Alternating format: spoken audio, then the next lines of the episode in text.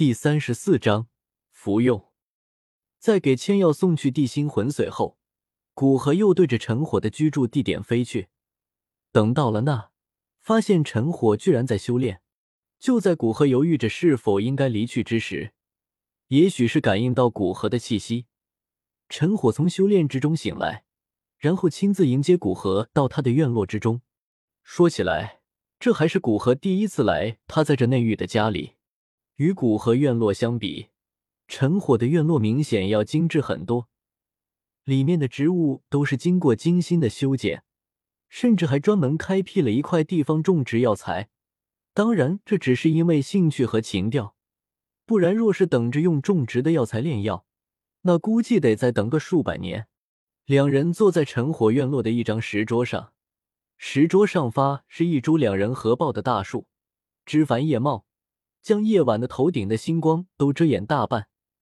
只能透过树叶的缝隙看见那满天的星辰。由于已经很熟，所以两人之间也没有多客套。陈火直接开门见山道：“古兄，这么晚来这里有何事？”“给你送地心魂髓，怎么不欢迎？”古河瞥了陈火一眼，开玩笑说道。陈火激动地站起身来，大声道：“欢迎！怎么不欢迎？只是实在没想到古兄动作这么快，距离交换才三个多小时，你便将地心魂髓调制完了。我也想尽快试试效果，以免自己惦记着。”古河说着，取出一个装满三分之一药液的玉瓶，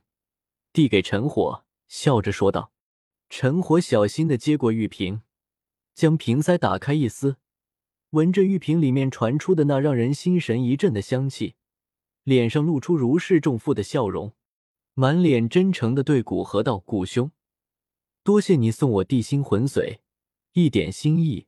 还请收下这卷药方。”说着，从纳戒之中取出一卷略显虚幻的卷轴，递给古河。古河接过药方，并没有推辞。这些调制好的地心魂髓极为珍贵，若是陈火真的毫无表示的收下，那以后两人相处无疑便无法保持平等了，势必影响之后两人的关系。见古河收下药方，陈火也心里松了口气，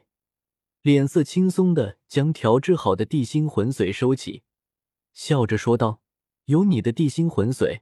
我估计少则十几天，多则一个月，便可以晋升灵境，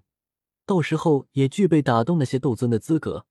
可以多邀请一些帮手过来。”古河点点头，不过提醒道：“那些名声不太好的，就不要请了。若是找到一些好东西，那些家伙说不定会对我们下手。这个当然，虽然我不认为在这中州，除了魂殿有哪个斗尊会对丹塔的炼药师下手，不过名声不好的炼药师人品也有问题，我自然看不上。”陈火点点头，不过对于古河说的会对他们下手的说法不以为意。从小生长在丹塔，虽然没有背景，但在成为炼药师，周边见到的人都是对炼药师恭恭敬敬的，所以在他的观念中，除了与丹塔敌对的势力魂殿，整个中州几乎没有敢对丹塔炼药师下手的。这是在丹塔生活几十年所形成的根深蒂固的观念，不像古河在加玛帝国那里，虽然也对炼药师恭敬，但还是停留在强者为尊的地步，一位斗皇巅峰便可以完成承受杀死一位六品炼药师所带来的反扑，这在中州特别是丹塔是难以想象的。古河点点头，他是一个结果论，只要结果是好的，过程怎么样并不在意，所以也没有一定要陈火认同他的观点。将地心魂髓送到，古河看出陈火有些心不在焉，估计是急切的想调整状态，好去服用地心魂髓，尽快晋升灵境。其实古河又何尝不是想要早点回去，所以古河很快告别，回到自己的院落，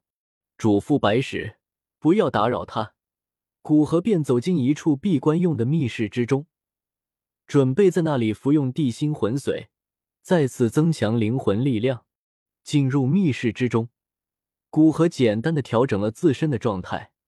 便将地心魂髓从纳戒之中取出，对着嘴中灌去。为了达到最大的吸收效果，古河先是抿了一小口，便赶紧将玉瓶盖好放在一边。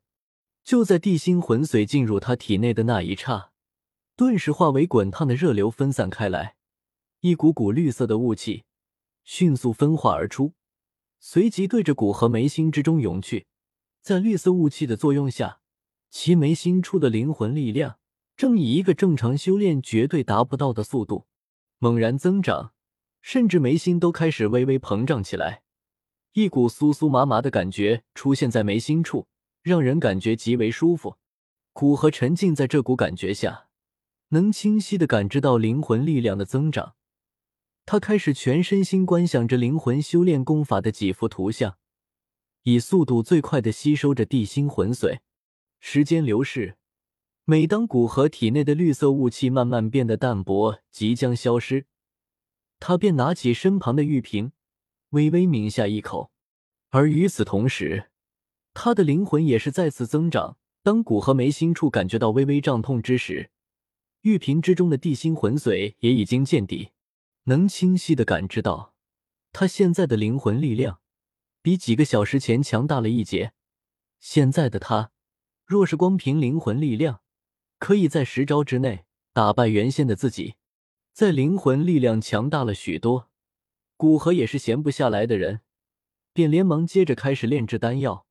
由于这次距离远古洞府开启还有差不多两个月的时间，所以古河并没有接下很多丹药的炼制，毕竟他还需要给自己准备一下丹药。仅仅接了五枚八品以上丹药的委托，其中便有四色丹雷的炼制。在他炼制丹药之时，因为远古洞府即将出世，整个中州可以说是风起云涌，都想去里面分一杯羹，所以也导致最近中州高级丹药价格进一步上涨，让无数强者怨声载道。只是高阶炼药师不是他们能命令的，只能捏着鼻子以更大的代价去请高阶炼药师炼制丹药。而其中古河这种搜索报酬并不太贵，